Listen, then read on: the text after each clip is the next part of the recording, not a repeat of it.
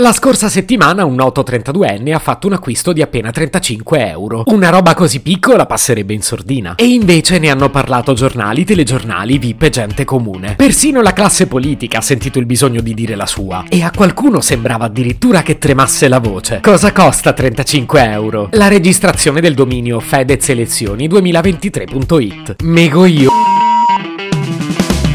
Se potevi cambiarmi il carattere, nascevo Word. Si chiama Marcello Forcina, dice quello che pensa, pensa poco a quello che dice. Ma quando c'è da sudare, preferisce quattro chiacchiere e un Campari Spritz.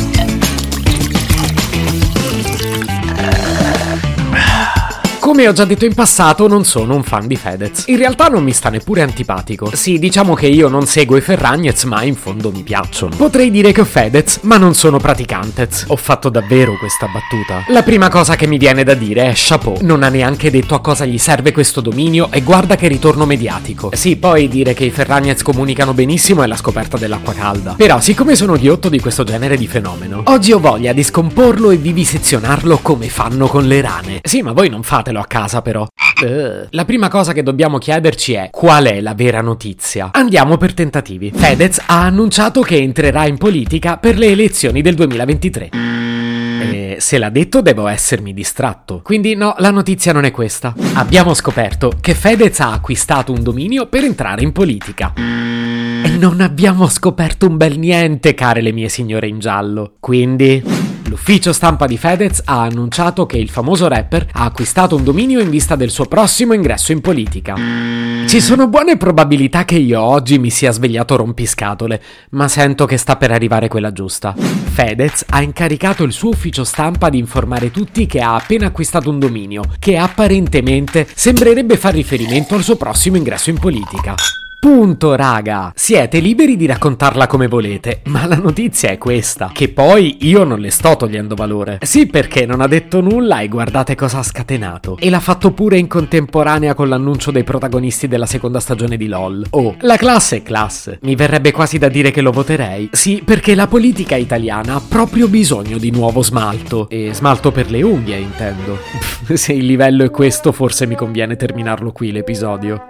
Vi starete chiedendo dove voglio andare a parare. Ma se il primo a non dirvi che intenzioni ha è proprio Fedez, perché volete saperlo da me? Perché se vogliamo essere onesti, il punto è proprio questo. Noi non sappiamo se quel sito gli serve per lanciare un nuovo progetto discografico oppure per entrare in politica. Possiamo basarci sul discorso che fece il primo maggio. E in effetti lì dal punto di vista politico si è esposto un bel po'. Ma da qui a candidarsi, d'altra parte non è che si candidano tutti. Cioè, mica Pippo Franco si candida alle elezioni comunali di Roma. e invece l'ha fatto, dicendo che avrebbe messo a disposizione della capitale il suo bagaglino di esperienze. Scusate, non ho potuto trattenermi. E allora direi che anche Fedez può andare in politica a risolvere i problemi. Così ogni volta che ne risolve uno apparirà Orietta Berti a ricordargli che gliene restano mille. Ormai credo sia chiaro che i testi di questo episodio sono stati scritti da Topo Gigio. A naso mi viene da pensare che non avremo presto una risposta alle nostre domande. Forse lo sapremo quando inizierà la campagna politica per il 2023. Nel frattempo però possiamo analizzare le reazioni. I sondaggisti dicono che generazione Z e millennials potrebbero votarlo. Dicono anche che potrebbe inimicarsi parte della sinistra e raccogliere una buona manciata di voti dei delusi dal Movimento 5 Stelle. Una larga fetta della classe politica invece si oppone. Secondo me ha paura. Il grido di battaglia è lasciate fare la politica a quelli che la sanno fare, seguita dalla solita solfa che la popolarità raramente si converte in consenso. Ora che sono un podcaster famoso posso propormi come amministratore condominiale. Devo solo comprare un dominio. Se potevi cambiarmi il carattere, nascevo Word. Un podcast inutile, effervescente e tossico, come una pasticca di mentos in una bacinella di Coca Zero. Questa serie è disponibile su Spotify, Apple Podcast, Google Podcast, Spreaker e sulle radio online futuradio.it e radiopretaporte.com. Stelline, recensioni e follow sono molto graditi.